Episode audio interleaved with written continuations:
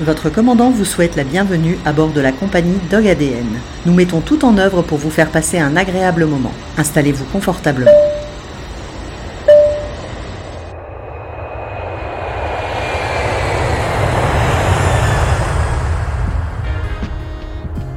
Sur Dog ADN, nous aimons vous parler de chiens bien sûr, mais aussi de sport canin.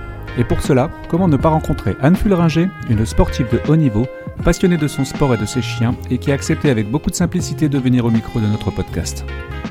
Elle est double championne du monde de cani-VTT, et je vous propose dans cet épisode de vous partager notre conversation sur des sujets tels que son sport, sur le Grester, sa race de chien, sur le coaching mental, car en effet Anne a obtenu un diplôme de préparatrice mentale à l'université Clermont-Auvergne, sur ses partenariats et bien d'autres sujets. Chez Dog ADN, nous sommes passionnés et souhaitons vous emmener avec nous dans nos rencontres. Pour cela, nous avons besoin d'un maximum de partage afin de faire grandir la communauté. Alors, on compte sur vous pour en parler au maximum. Alors, bonjour à toutes et à tous, bienvenue dans cette deuxième saison de Dog ADN. Nous sommes en 2023 et pour bien commencer cette nouvelle saison, nous recevons Anne Fulringer. J'espère que je ne me trompe pas dans la façon de dire le nom, euh, qui est athlète de haut niveau et pas n'importe laquelle puisqu'il s'agit d'une championne du monde de cani VTT. Euh, bonjour Anne, c'est un honneur de t'accueillir sur Dog ADN et puis je voulais commencer ce- cette interview en te souhaitant une excellente année 2023 et puis plein de bonnes choses pour cette année. Eh ben, également, merci beaucoup euh, du coup euh, de, m'accueillir, que ce soit pour présenter mon sport, une occasion de plus de, de parler de, de VTT. Et, euh, et c'est vraiment euh, très sympa. Donc merci beaucoup pour l'invitation et puis euh, bonne année également Merci à beaucoup. tous. En plus, je sais que tu es une vraie passionnée. En plus, on est dans un sport où on n'est pas dans de l'athlète professionnel, donc c'est que des passionnés. Ça, ça c'est quelque chose que j'ai pu constater en étant tout le temps sur les terrains de concours. Donc ça, c'est top. Tout à fait. Euh, Est-ce que tu pourrais commencer par te présenter d'une façon euh, globale? Parce que tu... ben, y a plein de choses à dire en fait. J'imagine que tu vas euh, me reposer beaucoup de questions par la suite. euh, Du coup, je vais essayer de faire succinct. Euh, alors, les gens, souvent, ils se présentent en présentant leur profession, leur âge. Euh, pour le coup, euh, je, je suis avant tout, hein, du coup, une, une passionnée, en fait. Une passionnée de manière générale, passionnée par mon sport, passionnée par mes chiens. un sport que je pratique, du coup, depuis euh, 15 ans. D'accord Et puis, et puis peut-être un peu perfectionniste aussi sur les bords. Si on devait me, me présenter en quelques mots, en fait, euh, ça serait euh, ça serait ça. Bon, j'ai aussi une profession à côté, donc euh, je travaille un, un, un travail pour le coup qui qui m'intéresse également beaucoup. Alors, tu, tu, tu- tu fais quoi? je fais de la prévention incendie dans une dans une grosse industrie, D'accord. Très bien. dans une centrale nucléaire. D'accord. Ah oui, c'est une belle industrie Voilà. déjà. C'est une belle, une belle industrie. Euh, c'était, euh, c'était un choix. Je rêvais d'être pompier euh, quand j'étais plus jeune et, euh, et ça s'est pas présenté, euh, ça s'est pas fait. Et puis je me retrouve à faire de la prévention incendie, mais du coup c'est malgré tout un choix et, et c'était une autre de mes passions. Donc une grande passionnée de manière générale. Est-ce qu'on a le droit de demander quel âge tu as? Est-ce que c'est euh, indiscret euh, Est-ce que c'est indiscret c'est un sujet euh, délicat en ce moment. Euh, J'ai passé la quarantaine. oh, et J'ai 51, ça va. T'as de la marge. Oui, C'est un peu pour, euh, situer les auditeurs et les auditrices, parce que ça fait 15 ans que tu fais euh, du cani VTT euh, en compétition, là, je pense. Tu fais des tout à fait certaines. en compétition. Donc comme ça, ça situe un petit peu. euh, j'ai directement commencé en compétition. Alors forcément, euh, comme euh, comme beaucoup, euh, on commence en compétition euh, loisir pour le plaisir d'aller voir d'autres personnes et puis euh, d'apprendre des choses et, et vivre des expériences avec son chien en fait. Et mais j'ai en fait toujours pratiqué en compétition à des niveaux en fait qui ont évolué après forcément au fil des années. Mais voilà, je n'étais pas forcément une compétitrice dans l'âme. Il y a vraiment des gens, ils, ils sont, euh, ils aiment la compétition. Moi, c'était vraiment le côté partage. Et puis, euh, c'est d'ailleurs toujours le côté partage qui, Oui, qui ressort. vraiment Mhm. Il y a le petit côté défi, forcément, euh, et puis un, un petit aboutissement, une petite cerise sur le gâteau. Mais mais c'est vraiment ce côté partage qui me plaît dans la compétition depuis 15 ans. Du coup. Pour, euh, tu n'as pas commencé par le cani VTT, j'imagine que tu étais déjà sportive avant, ou bien c'est vraiment, ça a été le déclencheur de faire du sport à haut niveau euh? Alors, j'ai. euh, j'ai commencé, je, je faisais l'équitation en fait. D'accord. Au départ, comme beaucoup euh, finalement de, de pratiquants de, de sport de traction avec un, un chien. On est nombreux à avoir fait de l'équitation. Donc moi, j'ai pratiqué l'équitation pendant une vingtaine d'années. Et euh, je me suis mis au canicross euh, quand mon cheval est parti à la retraite. D'accord.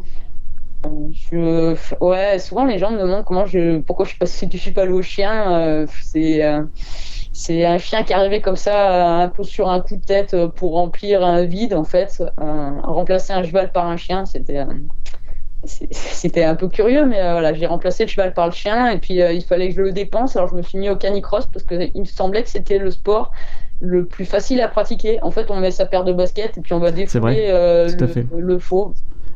Euh, et j'ai pas pratiqué longtemps le canicross pour de vrai. J'ai pratiqué le canicross jusqu'à ce qu'un jour euh, je me décide à aller sur un premier événement et que je vois, je vois passer des VTT avec un chien devant. Et là, euh, je faisais beaucoup de vélo déjà à l'époque. C'est ça, tu étais déjà Et, cycliste bah, à l'époque. Ouais, c'était. J'aimais pas spécialement courir. En fait, j'aimais courir avec mon chien pour le partage. Euh, mais euh, ça me procurait euh, beaucoup plus de, plaisir et de, sensations en fait d'être sur un vélo et ça me correspondait beaucoup mieux que d'aller pratiquer le canicross. Donc en fait au bout de quelques mois je me suis rapidement orienté vers du cani VTT. Donc j'ai fait un passage en canicross un petit peu euh, un petit peu express quand même. Mais ce qui est pas, c'est pas plus mal finalement de commencer par le canicross pour avoir déjà les premières bases avec le chien pour les, les directionnels, tout ça, j'imagine, non? Alors, tout à fait. euh, alors, je pratique plus le canicross pour pratiquer le canicross, mais euh, effectivement, tous mes chiens, tous mes jeunes chiens débutent euh, par du canicross euh, à la maison. Tous les conditionnements, je les effectue à pied. D'accord. Et puis, et puis j'irai même plus loin que ça, c'est qu'en fait tous les jeunes chiens, je les débute effectivement en course à pied pour pas prendre risque et être plus dispo avec eux et plus concentré et pas avoir ce vélo qui pourrait venir un petit peu perturber, on va Ouais, dire. altérer la relation. euh, ouais, ouais. Euh, et puis euh, c'est plus compliqué de gérer un chien quand en plus on doit tenir un vélo, euh, freiner, tenir d'une main le guidon, de l'autre la longe. C'est beaucoup plus simple d'être euh, réactif et cohérent quand on est à pied. Enfin après euh, on pourrait aussi débuter en vélo, mais je trouve que c'est plus facile de cette manière-là. Et puis euh, je fais aussi du canicross avec mes chiens plus âgés. Donc Oui, euh, d'accord. Qui sont plus euh, en, presque en retraite, quoi. C'est plus doux. Ouais, c'est ça. J'ai actuellement une chienne, elle a, elle a 10 ans et demi et par exemple, euh, je lui fais plus faire trottinette et hum, je l'ai passée en canicross. D'accord. Donc euh, je cours régulièrement. Ça me, ça me fait les pieds. Et c'est euh, euh, tes chiens. t'as- Actuellement, tu as quatre chiens? C'est ça? Tout à fait. Alors, C'est des Grester Tiens, ouais, j'ai, j'ai un vieux husky qui a une quinzaine d'années et puis les tous des Grester effectivement. D'accord. Et t'as commencé avec le husky. Euh, j'ai commencé avec un Jack Russell. D'accord. Ouais, comme quoi, hein. Ouais, bah ça envoie, hein, le Jack Russell. euh, ça a de l'énergie. Hein. ça avait besoin de faire du canicross. Ouais, ouais, euh, c'est lui qui m'a mis au canicross, il n'y a pas de souci. Ouais, ça m'étonne pas. Mais c'est bien énergique. Et puis après, je pense qu'il y a eu l'effet Nicolas Vanier qui est passé Oui. par là, Mhm. tout ça, des traîneaux, d'évasion. Et effectivement, euh, j'étais assez mal renseignée et euh, je pense pas que le husky c'était la race qui me correspondait le mieux, même si euh, j'ai passé des super moments avec et que je, je les adore et que j'ai toujours mon husky à la maison. Euh, mais j'ai je pense que le Grester me correspondait beaucoup mieux Plus en explosif. plus proche de moi enfin mais après j'aime pas on a tendance à généraliser alors que Oui, sûr. est différent Bien et sûr. J'ai pas un Grester pareil alors qu'on a tendance à faire des grandes euh, généralités sur les Grester mais euh, euh, j'ai trouvé mes huskies en tout cas plus indépendants avec un petit peu moins de nervosité que mes Grester, un, un peu plus posé et ça me euh, c'est quelque chose qui me qui me correspondait un petit peu moins. Ouais, Alors ouais. après euh, c'est ça dépend de chaque personne. Hein. C'est pas euh, c'est pas il n'y a pas des sous-races. Le Grester est pas mieux que le husky. Bien Et sûr puis, que non. si, Ça correspond à des personnes. Mm. Tout à fait. Euh, mais euh, et le Grester, je le conseille vraiment pas à, à toutes les personnes. C'est pas parce que actuellement j'ai trois Grester à la maison que j'en aurai toute ma vie. Et c'est pas parce que mes Grester m'ont permis de, de, vivre des super moments à l'entraînement, en compétition ou autre, que je vais conseiller à tout le monde du Grester loin de là. C'est bien d'avoir un Grester, mais il faut avoir les jambes qui vont derrière. Hein. parce que ça envoie quand même très fort. Il faut avoir les jambes derrière, il faut avoir le quotidien euh, qui va avec le chien, avec euh, la disponibilité pour répondre à ses besoins. Euh, il faut avoir le caractère qui est peut-être aussi compatible avec son chien. par exemple, j'ai une chienne très nerveuse. Si, si de mon côté j'étais également une boule de nerfs à m'emporter, ou, ben, ça correspondrait pas du tout. Mhm. je suis obligé d'avoir une vie. Enfin voilà, je suis obligé de lui mettre vraiment des des règles et que ça soit assez clair et carré. Et je, et je pense qu'en fait, euh, si j'avais eu un caractère autre et une manière de vivre autre, c'est pas du tout des chiens peut-être qui me seraient convenus. Et je pense que chez certaines personnes, et eh ben, peut-être que ça aurait été beaucoup plus complexe que ça aurait, ça aurait pu être complexe. Bah, ça reste un duo, hein, de toute façon, une complémentarité. Euh, entre le, maître et le, chien. Euh, attends, on a un petit peu avancé, donc ça tombe bien. Je vais, je vais commencer par la fin. On va parler de tes chiens tout de suite si ça te va. Moi, j'ai pas, j'ai pas de plan. J'aime bien l'électron libre, j'adore ça. Euh, je voulais juste pour les auditeurs qui connaissent pas forcément le Grester, donc c'est un croisement entre le Greyhound, qui est un lévrier anglais, et un braque allemand, hein, si je dis pas de bêtises. Et il semblerait qu'il y ait euh, un petit peu aussi de pointer de temps en temps ou de lévriers hongrois qui sont mis dedans euh, chez certains éleveurs, en fonction des besoins. Alors peut-être du lévrier hongrois. J'avoue que dans mes euh, lignées de Grester, j'en ai pas en tout cas. Euh, le pointer, effectivement. Et puis euh, de plus en plus, on retrouve un petit peu de race de chiens de sport comme de l'Eurohound qui vient se rajouter au Grester. c'est pas forcément des c'est pas forcément des mauvais choix parce que ça permet d'amener des euh, des qualités, euh, d'autres qualités en fait euh, mm. aux chiens. Enfin, par exemple, on hésitait à faire reproduire une de mes chiennes et elle est très nerveuse et j'aurais peut-être pas forcément mis un autre Grester dessus. D'accord. peut-être que j'ai mis un mâle un peu plus plus posé, on va dire, dans sa tête, et pas une espèce de boule de nerfs qu'on a sélectionné pour ce côté un peu explosif et, et tout foufou quoi. Et, euh, et du coup, euh, souvent chez le Grester, on retrouve maintenant euh, des petits pourcentages comme ça de Rowan, enfin des petits pourcentages très variables en fait, ça dépend de ce que l'éleveur a fait derrière. Donc pour préciser aussi pour les auditeurs auditrices qui connaissent, parce qu'ils ne sont pas tous issus, tu sais, du milieu de... Donc le, le lui, c'est ce qu'on appelle l'European Sled Dog, mais j'en avais parlé déjà avec Aurélie qui est meucheuse. Euh, donc lui, ça va être l'Alaskan Husky euh, croisé avec du pointer. Et c'est marrant parce que ce qu'on retrouve le plus en ce moment, je regarde et je regardais, tu sais, sur euh, ces canicompètes, je crois, je, me suis fait, je me suis fait du canicompète pendant plus de deux heures pour regarder dans toutes les régions les, compétitions, les classements et tout ça. Et c'est un truc de fou, le nombre de, de Grester et de Roon qu'on retrouve de plus en plus. Tout à fait. Alors après, le problème du quand on appelle Grester, euh, des fois, quand les gens appellent Grester, euh, il y a beaucoup de round dedans et ça. ça reste, euh, en fait, ça reste du, ça reste du porte-fenêtre. En fait, ça reste du bâtard pour de vrai. c'est, enfin, c'est pas des races reconnues. Puis d'ailleurs, ça, la FCI les reconnaît pas pour l'instant.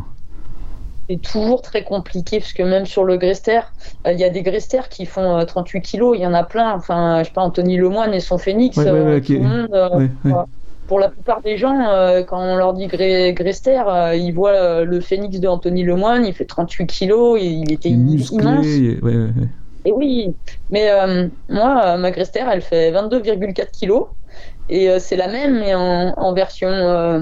alors, je, l'appelle la naine, mais parce que c'est la plus petite de la famille et je la pensais, je pensais qu'elle serait un peu plus grande, mais c'est pas grave. Après, on va faire avec son gabarit. Son nom, c'est elle, c'est c'est Tess. C'est avec elle que tu as, eu le, que as gagné le champion du monde à Plédran, hein, c'est ça? C'était taille que j'avais encore. C'était taille, ok. ok. Ouais, c'était la dernière de taille euh, en principe.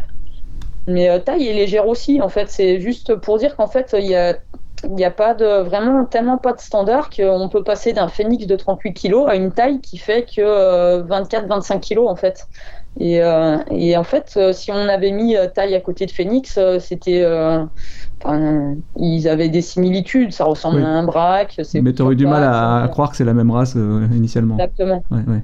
Exactement. Et puis euh, des fois, les gens appellent leur chien des Grester, mais en fait, euh, c'est de l'Eurohound ou de l'ESD. Enfin, ça a des appellations euh, différentes parce qu'en fait, c'est pas du Grester pur, mais on le voit pas forcément, quoi. Parce que visuellement, ça ressemble à du braque ou sur pattes. Parce que plus, je m'intéresse, plus je m'aperçois finalement que on retrouve de plus en plus le, le, ou le SD sur le mushing, sur plutôt de la moyenne ou de la longue distance, et le Grester sur de la courte distance, non? C'est peut-être leur euh, capacité euh, en performance en longue durée c'est ça. Le problème du. Alors, je fais pas de la longue distance, donc euh, j'aurais du mal à, te parler d'expérience que j'ai faite moi, que j'ai vécu moi. Je peux te parler de l'éleveur de taille qui lui faisait de l'attelage et il avait décidé de de, faire du Grester. Donc il a fait la portée de taille qui était une manip, enfin, que moi je trouvais être une vraiment magnifique portée. Et enfin, j'étais juste ravi de pouvoir avoir euh, cette chaîne là. Euh, et lui en fait a arrêté euh, après et en discutant parce que j'avais du mal à comprendre comment sur une si bonne portée. Ben, on puisse regretter et changer comme ça de, race de chien, se réorienter. Et ben, il avait plusieurs difficultés. Euh, la première difficulté, c'était déjà de gérer cette nervosité de ses chiens. En fait, en, dans sa meute, il y avait beaucoup plus de tension avec des chiens euh, beaucoup plus, euh, beaucoup plus réactifs, plus nerveux tout simplement. Et euh, du coup, euh, il, trouvait ça un petit peu plus compliqué à gérer euh, dans, un, dans une mode, donc dans une, un attelage. Et puis, il avait surtout effectivement une grosse difficulté à enchaîner les distances. En fait, dans ses chiens, beaucoup avaient du mal à passer sur des distances de, de 15-16 km. C'est des choses qu'il faisait. Alors lui, il faisait du sprint pourtant, mais il avait un attelage de 6 chiens, il me semble. Enfin, et des fois, il y avait des distances qui étaient en fait trop important pour ces Grester. D'accord. Et euh, effectivement, on le retrouve plus facilement sur des, euh, des distances euh, plus courtes que. ouais, ouais, le SD, on le retrouve vraiment. là, c'est là, c'est la grande Odyssée qui commence la semaine prochaine, je crois. donc dans les Alpes. D'ailleurs, toi, tu es de quelle région? Voilà une question. J'aurais pu commencer par là. C'est vrai, je suis d'Ardèche. T'es dans l'Ardèche Ok. Ah bah, dans la vallée du Rhône. Hein. Tu pourrais aller du côté de la Savoie, c'est pas trop trop loin encore par rapport à moi. Et euh, justement, donc la Grande Odyssée, euh, tu... on retrouve énormément de SD hein, là-bas. Donc là, ça sera du. Je crois que c'est du 15 km dans ces eaux-là. Euh, au niveau des distances, c'est de la moyenne distance, il me semble. donc là, aujourd'hui, tu as combien de chiens avec lesquels tu cours encore au niveau compétition? Alors, euh, je, je suis, j'aime beaucoup j'aime beaucoup en fait le travail individuel avec un unique chien. Euh, et par exemple, du coup, à l'entraînement, j'individualise tous les entraînements et euh, c'est assez rare, euh, sauf là, j'ai eu une période ces derniers temps où, pour des problèmes de santé, j'ai été obligé d'essayer d'optimiser le temps et puis de les prendre deux par deux. Mais j'aime beaucoup ce côté individuel et du coup, je souhaite pas cumuler trop les chiens. Donc en fait, à la maison, et ben, j'ai beaucoup de retraités mais des chiens actifs, j'en ai beaucoup moins. Enfin, actifs, euh, on va dire performants réellement en compétition. Donc, euh, sur les compétitions, euh, je cours en canicross avec Nerka, mais elle a 10 ans et demi, donc c'est plus une chaîne compétitive, c'est juste pour le plaisir. taille, je peux encore l'apprendre effectivement en VTT, mais c'est plus une chaîne compétitive à 7 ans et demi. Enfin, c'est pas des chiens qui vont faire de la performance sur des gros championnats où, euh, où ça va être vraiment compliqué quand il va y avoir de la vitesse. En fait, euh, on sent que euh, déjà les entraînements, elle a plus de difficultés à récupérer d'un entraînement à l'autre, mhm. elle a plus de difficultés à tenir des vitesses importantes. quand elle va avoir tendance à être un peu raide ou à se blesser, elle va mettre plus de temps à récupérer. Et puis j'ai pas envie de, de lui tirer en fait dessus entre guillemets parce qu'elle adore ça en fait. Hein, oui, oui, c'est dans leur ADN. Mais euh, voilà, elle, elle court encore, mais c'est pas une chaîne performante. Et en fait, la relève, c'est censé être, euh, enfin, c'est la petite, euh, la petite Tess en fait qui arrive et qui a à l'heure actuelle 3 ans et quelques mois quoi. D'accord. Qui aurait dû courir à Plédran, mais mais qui était blessé. Ouais, bah ouais. De toute façon, tu as raison, faut prioriser la santé du chien. C'est l'essentiel. Voilà. Donc Des chiens actifs, j'en ai qu'un à la fois. Mais bon, t'en as quand même plusieurs, et, donc tu gères une meute, hein, directement. Une petite meute. Une petite meute. et une question comme ça qui me vient, c'est quoi la vitesse en cani VTT je me, suis posé la question parce que j'ai regardé sur euh, Canicompet, j'ai pas trouvé de vitesse. C'est très variable. Euh... Oui, ça va. Tu me dis la question est bête parce que ça va dépendre du parcours déjà. Ouais, euh, c'est une question qu'on nous pose très souvent. Alors souvent quand les gens la posent, en fait, c'est pour comparer avec ce qu'eux font et ce qu'ils peuvent faire plus tard en compète, essayer de se situer. Et euh, ça me met toujours très mal à l'aise de répondre à cette question parce que euh, la vitesse que je vais faire, par exemple, avec mes chiennes, bah, c'est des chiennes spécifiques pour, avec un entraînement spécifique. Elles font que du cani VTT. Euh, enfin que euh, elles ont d'autres activités annexes, mais euh, je vais pas leur faire faire du cani, de la cani marche, puis demain du cani cross et après-demain, voilà, mhm. c'est vraiment des chaînes de cani VTT. Et puis du coup, ça me gêne toujours un petit peu de, de donner des valeurs parce que en plus, ça dépend beaucoup d'un terrain. Euh, oui, c'est ça. Si, si tu es un single euh, avec euh, du D, et tout ça, forcément, tu peux pas faire. Exactement. Hmm. Et, et, du coup, c'est très compliqué de, de pouvoir. En fait, moi, la question, tout simplement, c'est parce que je suis vététiste, mais non cani-vététiste, mais vététiste. donc, je me demandais l'apport en fait du chien par rapport à la performance. Tu vois, c'était plus, c'était plus dans ce sens-là. Alors, dans ce sens-là, je veux bien répondre. C'était une question de béotien, en fait, tu vois. Euh, dans ce sens-là, par exemple, sur du, des tronçons roulants, je vais être capable de monter euh, à. Je, ne suis pas forcément très très puissante euh, parce que je suis légère, je suis une femme. es plus dans la technique en fait, c'est ça? Ouais, je suis beaucoup plus technique et, et en général, j'essaie de sortir mon épingle du jeu à ces moments-là. Euh, mais euh, sur des tronçons roulants, euh, je vais pouvoir monter à 32, 33. Et par contre, quand j'ai ma chaîne de, devant, elle me monte à 38 sans trop de difficultés. Mhm. En fait, elle, hum, sur du roulant à 33, elle va m'amener mon vélo sans être en sur-régime. Et puis par contre, dans la descente, elle va être capable de relancer à 45. Une fois, elle m'a fait une pointe à 48.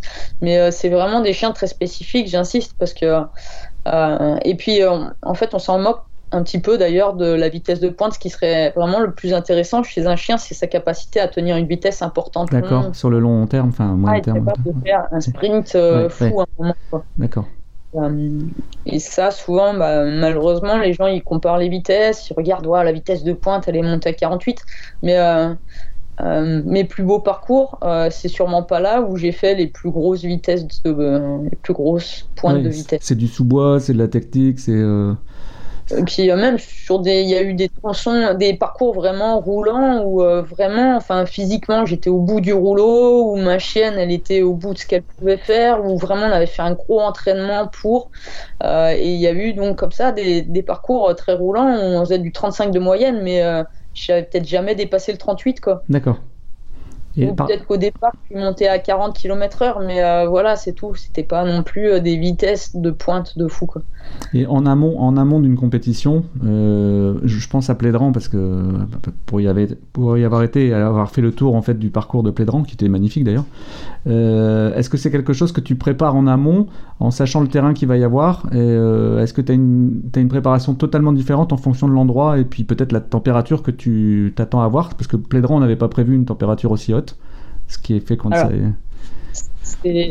En prédent, on n'avait pas prévu une hygrométrie aussi. oui, c'est ça, c'est ça, tout à fait.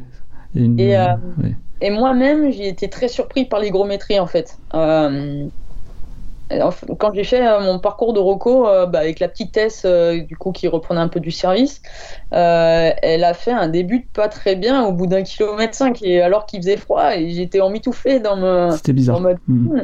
J'ai découvert l'hygrométrie bretonne. Euh, chez nous, en Ardèche, c'est un truc qu'on connaît pas du tout. C'est beaucoup plus sec, hein, je pense. Ah oui, c'est mm. vraiment plus sec. Et en fait, à Plédran, c'était vraiment une histoire d'hygrométrie. Mais euh, les chiens ont vraiment, effectivement, un entraînement euh, très. ça va être un petit peu comme le sportif humain de haut niveau. Le chien, on va le préparer à un objet. Enfin, quand on va chercher vraiment une performance sur un objectif, on va le préparer à un objectif en particulier et on va devoir euh, chercher à cibler l'entraînement pour que euh, il atteigne euh, son maximum de son potentiel pour un type d'effort donné à ce moment-là. Mhm. Par exemple, euh, Plédran, j'ai il y avait toutes il y avait des tronçons assez rapides et euh, taille je l'avais quand même pas mal travaillé sur la vitesse. Et puis euh, même les portions un petit peu techniques je savais que j'allais essayer de compenser et euh, je misais sur sa capacité à tenir des intensités élevées longtemps quoi. L'explosivité voilà. Et puis il y avait une montée au départ qui était assez physique, mais euh, je ne comptais pas sur ma chienne pour monter. J'avais moi travaillé spécifiquement pour essayer de. Je savais que j'étais capable de la monter un petit peu fort. Et après, voilà, donc en fait, j'avais. Je connaissais déjà le parcours parce que j'étais déjà venu une fois sur le parcours de Plédran.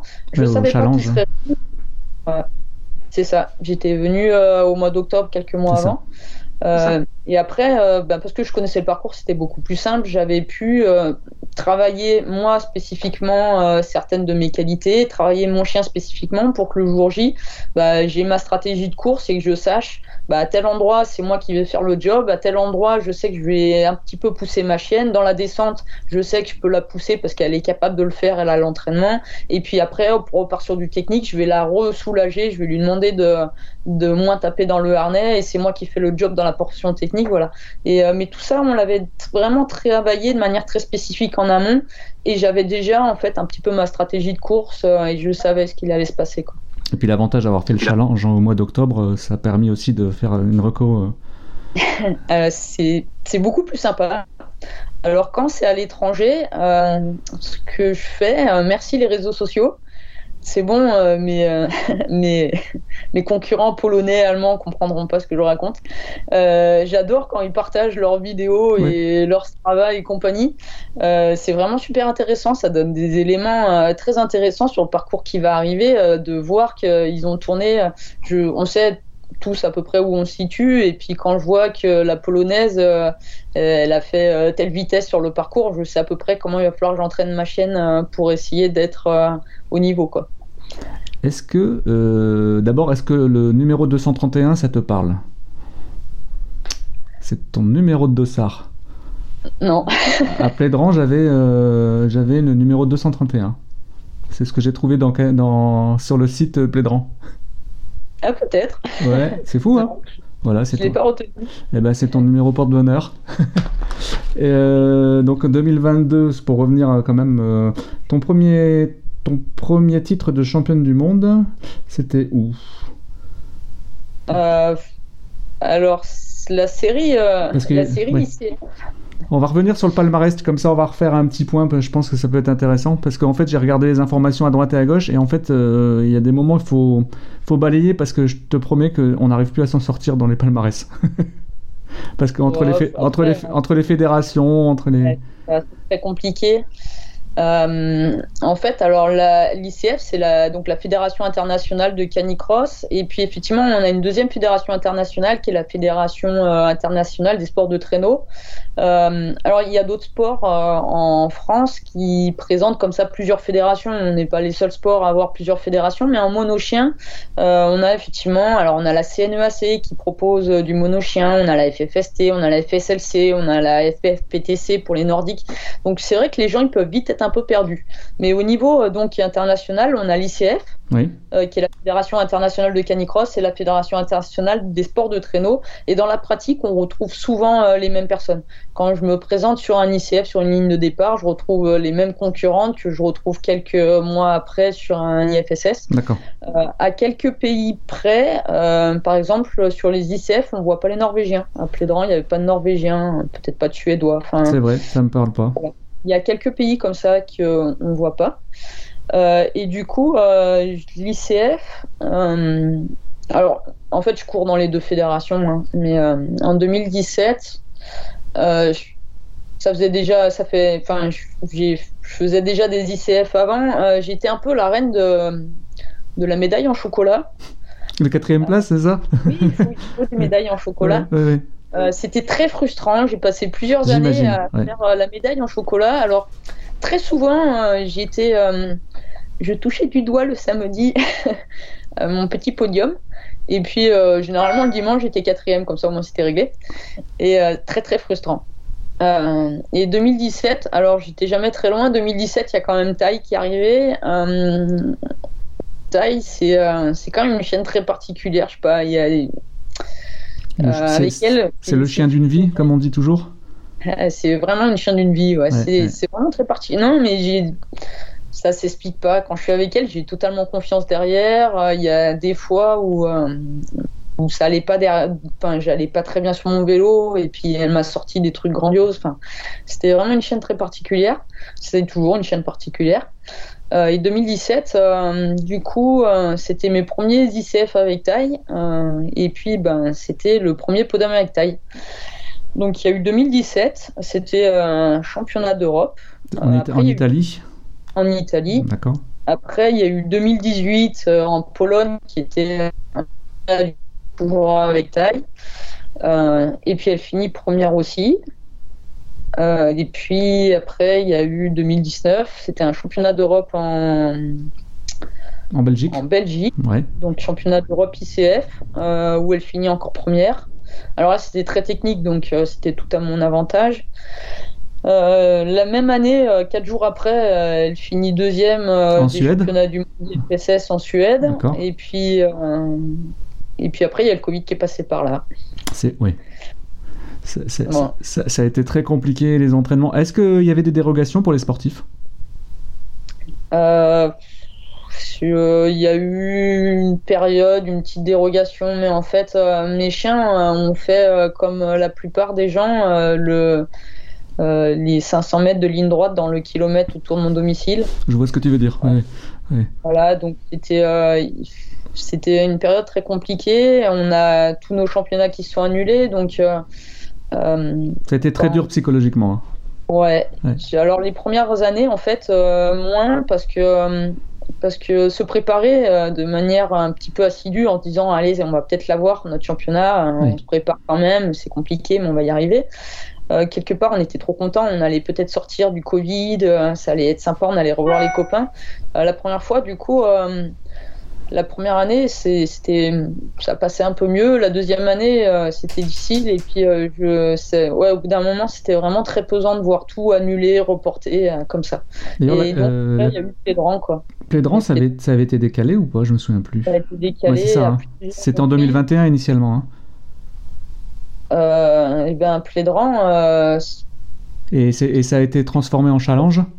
Ouais, c'est ça. Parce qu'ils avaient 2021, puis ils nous l'ont mis en mai 2022, alors d'habitude c'est au mois de, enfin c'est au mois d'octobre quoi que ça a lieu. C'est ça. Mais quelle fête hein. C'était très très sympa, très belle fête. Est-ce que ça a une saveur particulière d'être euh, championne du monde en France? Je vais me faire huer par tous les Français. Euh,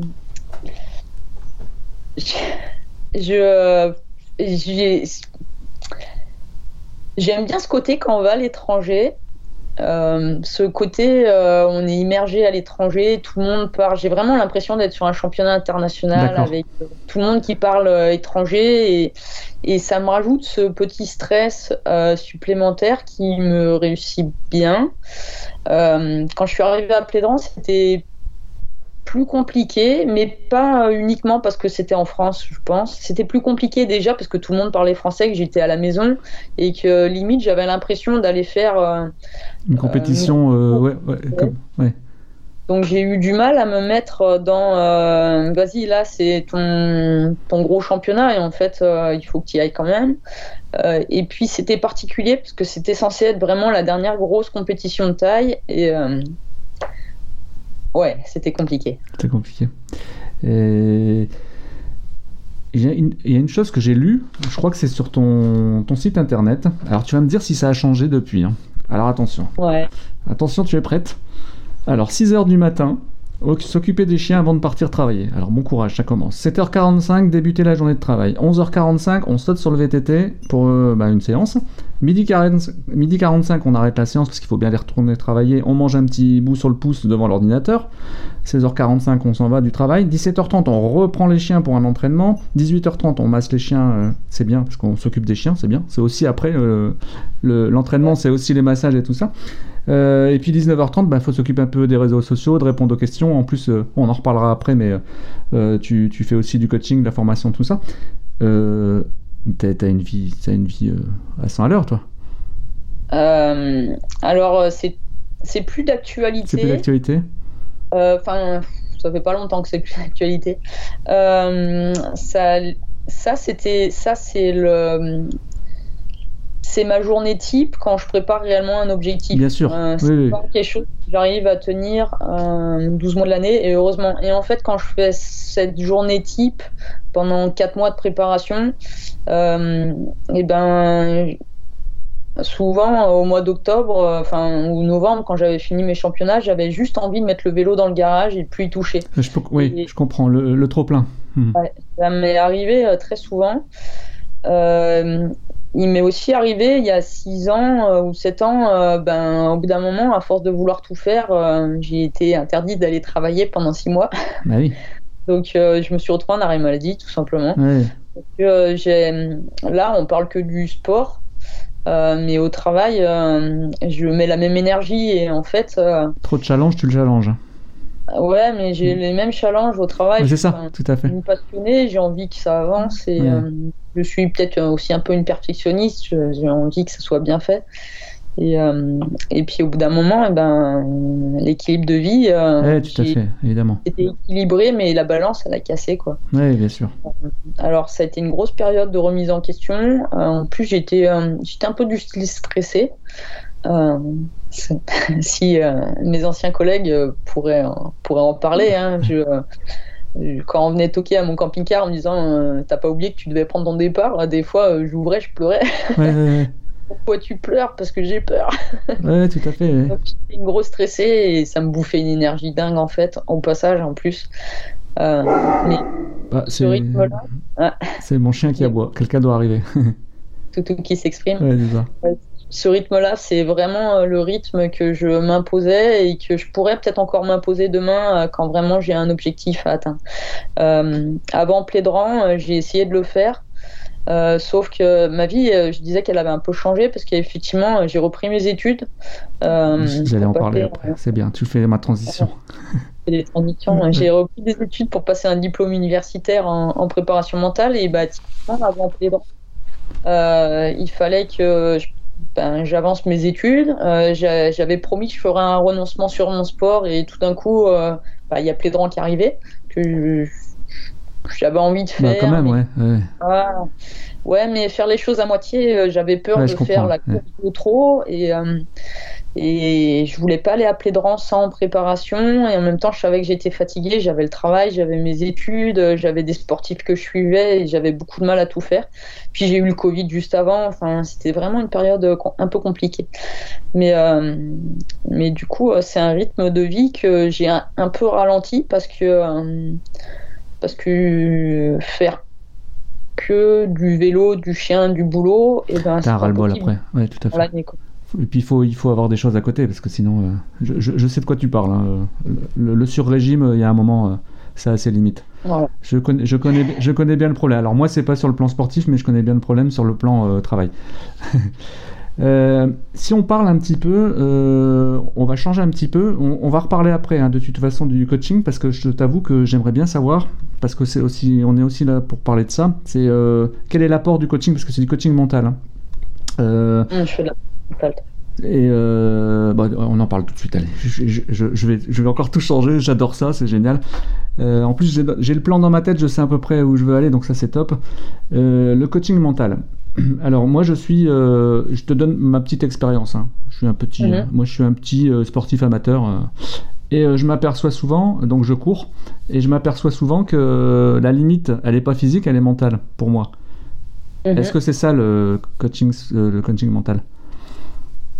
Alors en fait, tous les sportifs vont avoir des des besoins ou des problèmes différents. Pour certains, effectivement, ça peut être ce genre de limite. Pour d'autres, ça va être un problème de motivation. Pour certains, ça va être un problème de gestion du stress qu'on voit beaucoup. D'accord. Euh, des de gestion des émotions, des difficultés de concentration. Donc en fait, ça peut être euh, assez varié.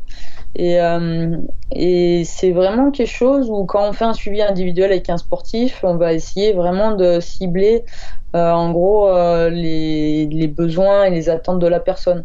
Donc peut-être qu'avec toi, effectivement, ça va être des limites, mais pourquoi tu te mets des limites mentales dans ta pratique et qu'est-ce qui se passe et ainsi de suite. Mais pour d'autres personnes, ça sera peut-être euh, toute autre chose en fait à travailler avec le sportif. Et quand vraiment on travaille avec le sportif, euh, c'est euh, c'est pas juste en fait lui amener une boîte à outils et je lui dis tiens vas-y fais ça. En fait c'est vraiment un suivi individuel où on met en place des choses. C'est un vrai coaching. Ouais, ouais c'est vraiment un coaching et c'est le côté qui me plaît beaucoup en plus du côté euh, formation que je fais pas du coup en individuel mais vraiment sur du collectif quoi.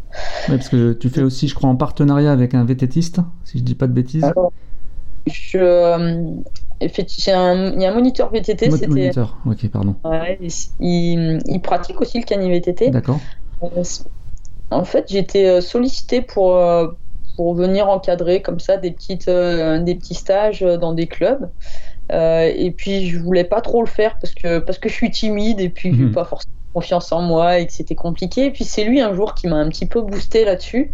Euh, alors euh, le, côté VTT, en fait, dans le cani VTT, lui, euh, ce qu'il voyait beaucoup, et il a raison, euh, c'est c'est un sport qui pourrait être dangereux si on maîtrisait mal le vélo. Et puis, euh, amener ce côté vraiment technique VTT, c'était super intéressant. Et on essayait de mettre en place des stages où il y a à la fois l'apport chien et puis l'apport VTT.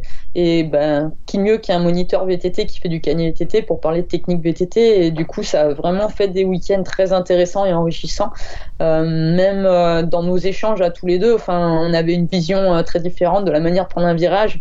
Bien sûr. Euh, on a fait des heures à s'engueuler sur le mais si faut déraper alors qu'en VTT on dérape pas et puis euh, et du coup c'était sympa et maintenant il fait déraper les gens mais mais du coup voilà au début c'était vraiment avec moniteur VTT maintenant des fois j'interviens euh, seul, mais plus sur l'aspect euh, conditionnement du chien et, euh, et, préparation mentale. Et puis là, par exemple, on a un stage avec une vétérinaire où on va plus aborder la partie préparation physique du chien. Génial. On, on, essaie de, enfin, on essaie de varier. mais effectivement, ça tourne toujours autour du chien. C'est une vétérinaire spécialisée dans le, le, chien de sport? Tout à fait. C'est quel, quel nom? J'ai le droit de le dire? Bah, non, c'est Alma, elle est en, elle est en Savoie. Alma, c'est une jeune, euh, une jeune vétérinaire euh, qui, euh, qui s'est formée en ostéopathie pendant deux ans de mémoire. Et elle est redescendue dans la région. Donc, elle venait sur nos stages faire du cani VTT. Elle a notamment fait une semaine entière de stage dans le Vercors l'été dernier. Et puis, et puis, euh, en fait, euh, à ce moment-là, euh, nous est venue l'idée du stage sur la préparation physique. Et on trouve, à chaque fois, je la mettais un peu à contribution quand je la croisais sur les stages. à chaque fois qu'il y a des vétérinaires, j'aime bien leur poser des questions, essayer de savoir s'il y a des études pour valider tout ce que tout ce que je peux sortir parce que parce que je l'ai peut-être expérimenté ou qu'on me l'a dit un jour et souvent je les sollicite euh, et, donc Alma, j'avais tendance à la solliciter et du coup euh, nous est venue l'idée du stage commun. Mais euh, voilà, donc c'est pas toujours le moniteur VTT et ça peut être ça peut être autre chose, ça dépend de la demande en fait. Non, puis c'est bien de pas oublier le chien finalement.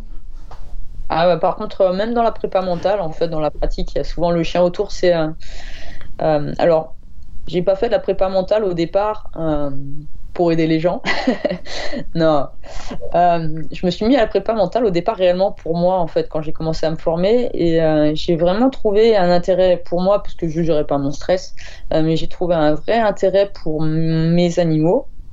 Et, et du coup, après, une fois que j'ai compris ce que ça pouvait m'apporter et ce que ça pouvait apporter aux gens de manière générale, c'est vrai que c'est vraiment quelque chose que j'ai pris plaisir à, à partager, en fait simplement. Ah, mais moi, le chien, enfin, le chien, l'animal en général, c'est une thérapie, euh, ça vaut tous les médicaments du monde. Enfin, ça, c'est mon point de vue à moi.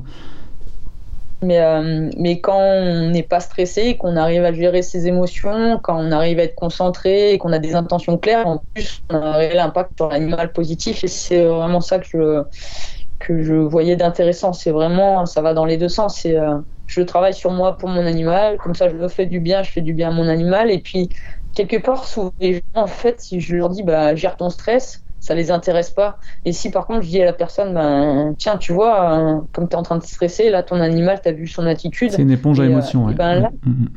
ouais. mais du coup, les gens arrivent plus facilement à faire le travail sur eux. Euh, souvent, ce qu'ils font, ce qu'ils feraient pas pour eux, ils le font pour leur, animal, et ça leur fou, hein, à eux.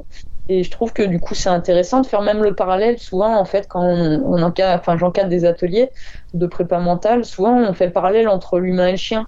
Euh, on est on est super différents, mais on a plein de similitudes. Et du coup, ben, en parlant euh, de l'humain, du chien, on arrive à amener les gens à réfléchir à leur situation ou vice versa. Et du coup, euh, c'est vraiment un binôme en fait. Et, euh, et je trouve ça intéressant de travailler. On, pense souvent à conditionner l'animal, on pense souvent à essayer de travailler sur le stress de l'animal. Mais les gens, ils ont plus de mal à se dire bah, peut-être que si ton chien il mord sur la ligne de départ en canicross, parce que toi, là, tu plus avec ton chien, tu as changé tes routines habituelles, tu es complètement en stress parce que tu es focalisé sur ta course, et ben, tu pas mis en place des routines. Et on va travailler sur l'humain pour que le chien arrête d'aller pincer tout le monde sur une ligne de départ. Alors c'est qu'un exemple, mais en fait on, pourra en sortir plein comme ça. Et euh, du coup, euh, je trouve que c'est vraiment quelque chose de très intéressant à intégrer dans des, dans des sports canins. Quelqu'un qui un sportif, ou peut-être même un particulier qui est un, sportif amateur, hein, j'imagine que tu fais pas que du sportif de haut niveau, au niveau du coaching, euh, qui voudrait se rapprocher de toi, comment il peut faire? T'as un site interne, as ton site internet. De toute façon, je mettrai les liens, hein, mais c'est juste pour. Euh... Qu'il soit patient. Déjà. Euh, alors j'ai une page Facebook, euh, effectivement. Je suis pas euh, de la même manière que je suis pas forcément la reine de la pop, mais j'essaie de la faire vivre. Et puis j'ai un site effectivement internet où on partage. Mental de ouf, c'est ça? Et Tout à fait, c'est celui-là. Donc les deux s'appellent de la même manière. Et comme ça, dessus, on partage en fait les stages, les thématiques, les ateliers et et après, je limite les suivis individuels parce que ça me prend du temps et que quand j'ai tendance à commencer un suivi individuel, euh, je fais sûrement plus que ce que je devrais. J'aime bien euh, prendre le temps de, mmh, d'aller au bout de la chose. Quoi. Euh, au niveau partenariat, parce que je pense que je, je, crois que tu as des partenariats, hein, si je dis pas de bêtises. Tout à fait. On va les citer parce que je trouve que c'est sympa. Tu sais pourquoi? Parce qu'il n'y aurait pas de sportifs s'il n'y avait pas de partenaires en fait. Parce que ça fait, c'est aussi, c'est aussi eux qui contribuent. Euh, parce que je rappelle quand même qu'on est, on est, on a beau être sur du, sur du de l'athlète de haut niveau, ça reste de l'athlète euh, non professionnel, donc il ne gagne pas d'argent grâce à, sa, à son sport. C'est important de préciser parce que si on compare un VTTiste, euh, bah, moi je suis, euh, je suis les championnats du monde de VTT, tout ça, qu'on voit sur l'équipe 21, ils en vivent. Euh, tout à fait. Ils, travaillent rarement parallèlement.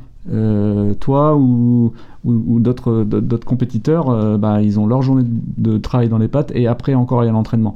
Donc il y a un moment, bah, il faut bien manger et puis c'est quand même bien de trouver des sponsors, on peut appeler ça du sponsoring, hein, qui jouent le jeu et souvent des passionnés d'ailleurs de, de, bah, de la, du cani VTT ou du cani ou du canicross. Euh, moi, par exemple, je, suis partenaire du club de, de Canoë-sur-Dole euh, de canicross parce que j'adore ces deux petits jeunes. Euh, ils, tu vois, ils mettent toute leur énergie dedans. C'est beaucoup de boulot aussi. Hein. La présidence d'un club, ça paraît pas. C'est hyper administratif. Et donc, ça m'a fait plaisir de leur donner un petit coup de pouce pour créer leur club. Tu vois, ça c'est ma façon aussi. Et justement, je pense que euh, si tu peux parler peut-être des partenariats que tu as pour, pour leur donner un petit coup de pouce aussi. bah avec grand plaisir. Alors en plus c'est pas euh, juste euh, c'est pas juste des partenaires en fait qui en fait, des fois, on a des partenaires, ils disent oui un jour, puis le lendemain, ça. ça. a arrivé, et ainsi de suite. Et puis, ou après-demain, il y a un coup dur, il y a le Covid et ils disparaissent. ou on contre-performe, et puis bye bye l'année d'après. Euh, il y a eu des moments où ça a été difficile et euh, même il y a eu des moments où, euh, bah, notamment pendant le Covid, je savais plus trop ce que je voulais. Enfin, il y a vraiment des, des, périodes complexes où ils ont été là et, et du coup c'est pas juste des partenaires ça fait des années que c'est les mêmes ça fait des années qu'ils me suivent que j'ai des résultats pas de résultats c'est les premiers à me dire bah c'est pas grave ou ou à me pousser quand j'ai des coups de moins bien. Et donc, dans les, les gens qui me suivent, euh, j'en ai, euh, j'espère que je vais pas les oublier. Non, j'ai Non-Stop, euh, j'ai l'importateur français de la marque Actimex. Actimex, tout à fait. du coup, c'est l'importateur de la marque pour, pour la France. D'accord. Avec une petite équipe d'amis, en fait, euh, et puis même, enfin même eux, en fait, c'est des amis, tout simplement. Alors qu'est-ce que tu qu'est-ce que tu utilises chez Nonstop Qu'est-ce qu'ils ont comme comme harnais les, les toutous? C'est du nom harness du? J'avais des, j'avais des noms, euh, essentiellement des noms. J'ai été obligé de passer euh, la petite dernière sur un free motion. Ouais, c'est les tailles qui Euh, sont. Ouais, ouais. Ben, c'est, c'est pas une histoire de taille, c'est une réglages histoire euh, nerf sciatique. D'accord. Euh, je savais pas du tout qu'il passait à cet endroit-là, le nerf sciatique, et ça passe euh, sous le harnais en fait. D'accord. Euh, donc ça faisait une petite compression du nerf sciatique. Il n'y avait pas de boiterie, mais il y avait une très légère gêne. Et du coup, on est passé sur un free motion pour cette raison-là. Après, euh, il n'y a pas de bon ou de mauvais harnais. En fait, il y a des harnais adaptés à ça. chaque chien, tout simplement. Et puis, euh, j'aimais bien le X-Back jusque-là, mais je me retrouve à mettre du free motion euh, un petit peu par la force des choses. Et j'en suis pas mécontent non plus. Mais alors, en ce moment, en plus, ils en sortent de toutes les couleurs. Oui. Alors, ce serait euh, limite le harnais qui serait euh, presque à la mode pour son Trois côté couleurs ouais, couleur, mais, euh. Pour le coup, euh, moi, c'est vraiment un côté euh, purement euh, vétérinaire, euh, vu avec une Moi, je t'avoue, vétérinaire aussi. je t'avoue que moi qui commercialise les harnais non-stop, ça commence à me poser des problèmes parce que ça veut dire qu'il va falloir que je rentre les trois couleurs maintenant. je ne sais plus, j'ai plus de place. Au secours. Mais par contre, c'est vrai qu'ils sont beaux. J'en ai vu, j'en ai vu à la régionale là dans le nord. ils, ils- sont- c'est vrai que le- la petite touche de couleur supplémentaire, même si ça reste le même harnais initialement, c'est vrai Ouais. que la, la couleur, bon, du rose, du bleu et du orange, je crois. Je crois que c'est les trois couleurs. C'est sympa, mais euh, ça donne envie d'avoir la collection. Ça. Mais euh, je me suis arrêté à harnais par chien. Donc, euh, j'utilise leur, ma- leur matériel, en fait. Bon, moi, j'ai pas toujours le dernier matériel, le dernier cri, mais euh, j'ai que du matériel non-stop. J'en suis contente et, euh, et tout se passe bien, quoi. Au niveau de nourriture, euh, tu nourris comment tes loulous? Ça fait, euh, c'est pareil, ça fait euh, depuis euh, plusieurs années que j'ai Nourrir comme la nature. C'est ça, c'est ce que j'avais vu, ouais. Ok. Qui s'occupe euh, gentiment de, de mes trois gresters. Euh, et c'est pareil, ils ont toujours été là, euh, que ça soit, ils ont, ils ont en fait une ingénieure agronome juste passionnée d'alimentation euh, pour chiens qui crée les compositions et qui est toujours euh, à l'écoute. Ils ont une vétérinaire dans leur, dans leur équipe et ils ont toujours été là en fait dès que j'avais des questions, la moindre petit doute sur l'alimentation ou, ou sur des petits désagréments, ils ont toujours répondu présent, échangé de croquettes quand il fallait. Enfin, Donc nourrir, nourrir, euh, nourrir comme la nature, c'est euh, quoi? C'est le nom de la croquette ou- alors nourrir Parce que j'en ai comme la entendu nature- parler, mais je ne sais plus. euh. Non. En fait, tu as peut-être entendu parler de Wall Food. Ah bah oui, euh, bien sûr. D'accord. croquette. Très bien. Ok. Euh, en fait, Nourrir comme la nature, c'est un revendeur de croquettes. Alors, euh, ils revendent notamment les Josera. D'accord. euh. Euh, et ils produisent également. Et euh, Nourrir comme la nature produit euh, les Wall Food. Ils- les Wall Food et les signatures. C'est une autre Ouais, marque. D'accord. au moins, on voit plus facilement la wall food. Et du coup, euh, j'ai euh, deux chiens sur trois qui sont nourris avec de la wall food et euh, le troisième nourri avec signature. Euh, donc, c'est les marques développées par Nourrir comme la nature avec leur ingénieur agronome. Et ils sont situés où? Euh, ils sont en région lyonnaise, donc en plus, ils sont pas très loin de chez moi.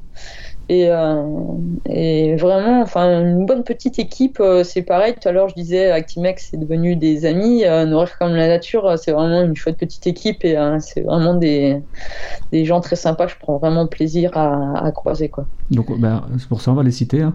Et, Ah bah, on, va, ouais, et on va pas, carrément. on va pas se gêner. hein. on va pas se gêner. Moi dès qu'il y a des passionnés, je suis content. Bon, en plus, j'avoue qu'ils sont, en plus des entreprises françaises, ça me fait super plaisir aussi. Alors, en, société, en entreprise française, il y a un petit producteur de gel. Bah, Alors, je, je masse très souvent mes chiens. Mhm. Euh, parce que euh, parce que déjà ils aiment bien ça Euh, parce que ça les relaxe quand ils sont un petit peu plus tendus. Des fois ça leur fait du bien de s'allonger juste hop on les détend un coup. Et puis euh, avant de les étirer en fait euh, c'est ma veto ostéopathe qui m'avait demandé d'étirer régulièrement ma chienne. Et donc à chaque fois on commençait par un petit massage euh, et donc, euh, on a un producteur pareil de gel de massage notamment. Il fait pas que ça, il fait aussi des produits cosmétiques pour chiens. Et c'est Bawa. Et Bawa, c'est pareil, c'est un producteur euh, français du coup qui est situé euh, dans l'Hérault, vers. Montpellier. Ok. Et puis le quatrième partenaire vraiment, enfin on va dire un peu historique, où c'est c'est pas juste un partenaire, c'est c'est Ocaneo et Ocaneo.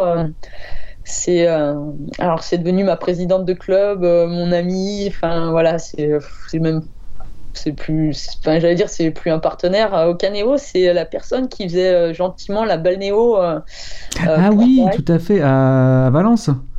Ouais, à Valence. D'accord. Euh, en fait, euh, enfin, comme beaucoup de personnes euh, dans le sud de la France, mais je pense qu'avec le réchauffement climatique, c'est valable dans le nord aussi. Euh, des fois, on a du mal à entraîner les chiens au mois d'août et pour préparer des objectifs au mois d'octobre. C'est très compliqué, ouais. Mm, mm. Ça peut être compliqué. et du coup, je, je, payais de la balnéo avant de rencontrer aucun néo. Et puis, je payais de la balnéo, ça coûte cher. Ça, coûte, ouais, bah, c'est du matériel très cher, donc forcément, s'ils veulent amortir un minimum. Et ça, c'est un matériel très cher. Donc, euh, elle m'a gentiment euh, proposé en fait euh, de suivre taille. Donc, elle avait commencé à me mettre taille sur tapis. J'ai moins le temps, du coup, mes chiens font moins de balnéo. mais je vais toujours à Ocanéo animer des ateliers maintenant, hein, des fois le mercredi soir, un mercredi sur deux. Enfin, voilà, je continue à travailler, on va dire, avec eux activement et avec grand plaisir. Bah c'est pour moi des, partenariats, euh, ça doit être dans les deux sens, c'est ça qui est génial. Ouais. Mais euh, voilà, c'est pas juste des partenaires, c'est devenu euh, tous des, des, amis et des gens que je prends plaisir à, à côtoyer et à rencontrer ou avec qui, avec qui j'échange avec grand plaisir en tout cas. Et j'allais dire pas de cani VTT sans VTT Ah bah là par contre. Alors? Non, en plus je suis mauvaise. J'ai j'ai personne qui fait les entretiens de mes vélos, malheureusement. du coup, ça m'a obligé à devenir assez autonome. Merci euh, les tutos Google. C'est vrai. Euh, merci beaucoup euh, les magasins en ligne d'achat de matériel pour essayer de casser un petit peu le prix du, des pièces détachées parce que l'air de rien, dès qu'on achète une chaîne et deux plaquettes, on passe les 100 euros sans problème. Mm. donc ça chiffre vite. mais sur l'achat de mon, de mon vélo actuel, j'ai un, un compétiteur suisse en fait qui avait un magasin de vélo en Suisse. Et, euh, et puis un soir, il m'a vendu. Euh, alors j'avais bu un verre, donc euh, c'était beaucoup plus facile d'accepter. et mais il m'a vendu un vélo prix coûtant en fait, enfin un prix que j'aurais jamais pu l'avoir. et j'ai accepté, je regrette pas, hein, même si j'avais j'avais bu un verre et que je tiens pas l'alcool et que j'ai dit oui. Après, je me suis un peu mordu les doigts. Je me suis demandé si j'avais pas fait une bêtise, mais je regrette pas et c'est vraiment un joli cadeau qu'il m'a fait parce que j'aurais pas pu me payer un vélo comme ça. C'est quelle marque? Était là. Alors lui, il vendait plusieurs marques. Euh, il a, il a revendu son magasin depuis il est à la retraite. Euh, mais euh, là, c'était un cube, donc c'était un bon mhm. qualité-prix. Et puis c'était déjà un bon rapport qualité-prix. Et puis il m'a fait en plus du coup un prix. il n'a pas touché de bénéfice dessus. Quoi. Tu es en semi-rigide, suspendu ou rigide? Alors j'ai toujours un semi-rigide. D'accord. Euh, mais là, en l'occurrence, c'est un tout suspendu. Alors le semi-rigide, je l'avais mis à vendre plein de fois. en fait, plusieurs fois, on a voulu me l'acheter parce qu'il est vraiment un joli vélo. Je l'avais racheté à une équipe professionnelle de, de, vélo, et puis et puis à chaque fois, en fait, que le vélo aurait dû partir, j'ai fait croire qu'il était euh, déjà réservé. Et, euh, et maintenant, j'arrête d'essayer de le vendre, je le garde. Un attachement particulier Sentimental. Ouais. un côté sentimental qui fait que je garde mon semi-rigide. Euh, ouais, bah c'est bah, dommage, mais euh, tu pas le vendre. T'as gagné quoi avec celui-là? Celui-là, il... il... a fait quoi? Il a fait, il a fait 2018-2019 en fait. Voilà, donc on peut pas, ça se vend, ça se, ça se vend pas ça. Bref, c'est dommage d'avoir des jolis vélos comme ça ouais, je sais. garage quand même. Euh. Le... Aujourd'hui, pour euh, terminer sur la partie euh, vraiment sportive, le vélo tout suspendu, tu le conseillerais ou tu le conseillerais pas? Ou quels sont les avantages, les inconvénients? J'imagine que ça va dépendre du terrain peut-être aussi. Ça dépend du terrain, ça dépend aussi ce que la personne elle fait en fait le reste de l'année avec. en fait, je pense que c'est pas forcément la majorité des pratiquants euh, qui ont euh, des objectifs de championnat international et de résultats et trucs comme ça où vraiment on va chercher un vélo très spécifique et on va on va tout calculer. Euh, la plupart des gens en fait ils vont faire du vélo pour se faire plaisir 90% du temps et puis ils vont faire une compétition de cani VTT une fois de temps en temps. Et dans ce cas-là ça dépend vraiment de la pratique qu'on en a parce que typiquement nous en Ardèche la personne si elle a pas un tout suspendu c'est compliqué, c'est pierreux, il y, y, a du dénivelé. ouais. Et du coup, à une personne comme ça, on va vite plutôt lui conseiller un tout suspendu si elle veut aller s'amuser dans les cailloux. Euh, mais après, euh, ils ont vraiment fait des gros progrès sur les tout suspendus. Euh, et du coup, en cani VTT, un tout suspendu comme j'ai à l'heure actuelle, il pèse 9 kg 4 sur la balance, qui fait quand même des vélos assez légers. C'est fou, Et puis, on, il pompe pas tant que ça, en fait. Oui, tu arrives à garder une rigidité. Et puis, de toute façon, au centre d'un petit clic, ben, je bloque toute la suspension et il est tout rigide. Et euh, du coup, ils font maintenant sur des vélos haut de gamme, enfin des très haut de gamme, ils arrivent vraiment à faire des très jolis vélos. Et euh, en cani VTT, on voit encore des, on voit beaucoup de semi-rigides encore. Euh, on voit aussi des tout rigides, mais on voit de plus en plus de tout suspendus. Et c'est pas forcément les, les semi-rigides qui sont devant les tout suspendus arrivent à faire aussi des jolis après, il faut, sensibiliser sur le coût d'entretien du tout suspendu parce que c'est encore plus cher que le semi-rigide parce qu'il y a de la pompe, il y a enfin, la totalité. Euh. Il y a plein de roulements. Oui, c'est ça, il y en a partout. Hein.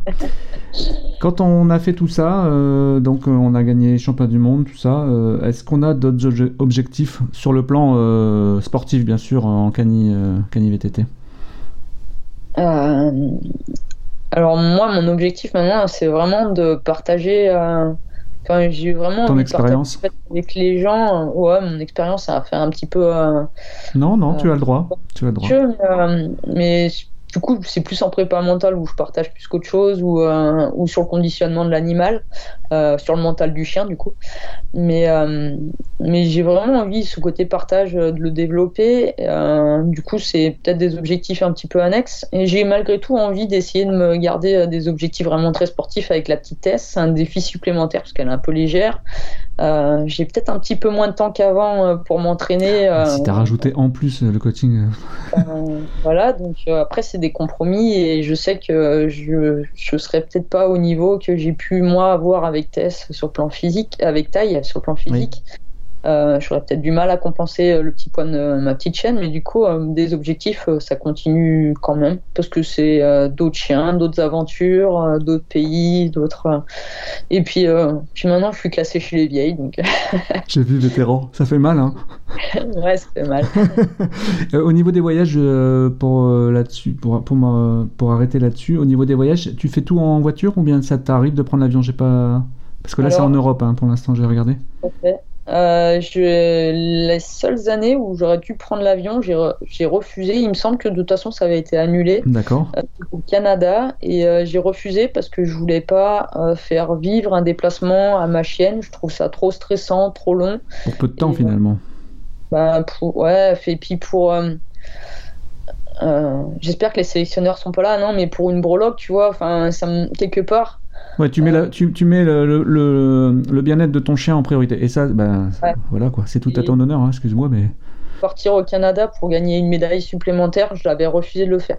Après, euh, peut-être que si j'avais une chienne un petit peu moins nerveuse. C'est ce que j'allais dire. Après, tu as des chiens qui sont prédisposés au voyage. J'en parlais avec, euh, avec Anthony euh, Le Moigne. son chien, il voyage comme une valise. Enfin, il, dans sa tête, il a aucun problème à voyager. moi, je sais bien, le mien, tu le mets dans un avion, je le retrouve pas au retour. Hein. C'est beaucoup trop stressé. Beaucoup trop C'est exactement ça. Et puis euh, la mienne, elle est capable de faire une hypothermie par 8 degrés, donc euh, je la vois mal. Enfin, si demain on me la laisse sur le tarmac et attendre un, embarquement pendant une demi-heure, je vais être malade, quoi. Donc euh, j'ai jamais voulu qu'elle prenne l'avion, mais effectivement, peut-être que demain, ça sera un autre chien et, j'irai peut-être prendre l'avion parce que ça sera plus simple pour le chien et, et ça aura moins d'impact. Donc il n'y a pas de souci, les gens peuvent prendre l'avion, hein, j'ai rien contre, loin de là, c'est juste que c'est je, pour, ma satisfaction personnelle, je pouvais pas, euh, je, voulais pas imposer ça à ma chienne. Moi déjà, je sais pas si c'est le pire, si c'est le chien ou moi, parce que je déteste prendre l'avion. C'est vraiment une, pour moi, c'est une phobie. Donc si tu veux, au moins mon chien il a la chance, il prendra pas l'avion tout de suite. Est-ce que Anne, tu vois, on est, on a une heure, c'est passionnant. Ça pourrait durer encore deux heures, mais je peux peux pas. Mais est-ce que tu il y a un message que tu aimerais passer aux auditeurs, aux auditrices euh, sur le sport ou sur le, respect du chien ou un, message particulier que tu aimes, que tu aimerais véhiculer? Oh, c'est faites-vous plaisir. Enfin, pour moi, la base vraiment du sport, euh, souvent les gens ils, regardent ce qui ce qui peut se faire à côté. Ils ont des rêves, ils ont envie d'essayer, mais c'est le plaisir avec son animal. Et puis je pense que ce qui est le, mental du chien, enfin le chien lui, il est là que pour se faire plaisir en fait. Et euh, c'est vraiment euh, ce qu'il faut garder en tête, c'est le plaisir du binôme euh, avant le, avant la compétition en fait. C'est une telle richesse. Ils ont vraiment beaucoup à nous apporter. du coup, euh, il faut, faut, savoir profiter de tous ces moments. C'est pas la compétition, c'est tous les moments qu'on passe en dehors, à l'entraînement. C'est tous ces moments qu'on passe avec eux. Quoi. Et c'est le plaisir. Tu as été sensibilisé un petit peu à l'éducation canine ou, ou, ou c'est venu avec le temps ou tu t'es, euh, tu t'es, tu t'es auto-formé ou...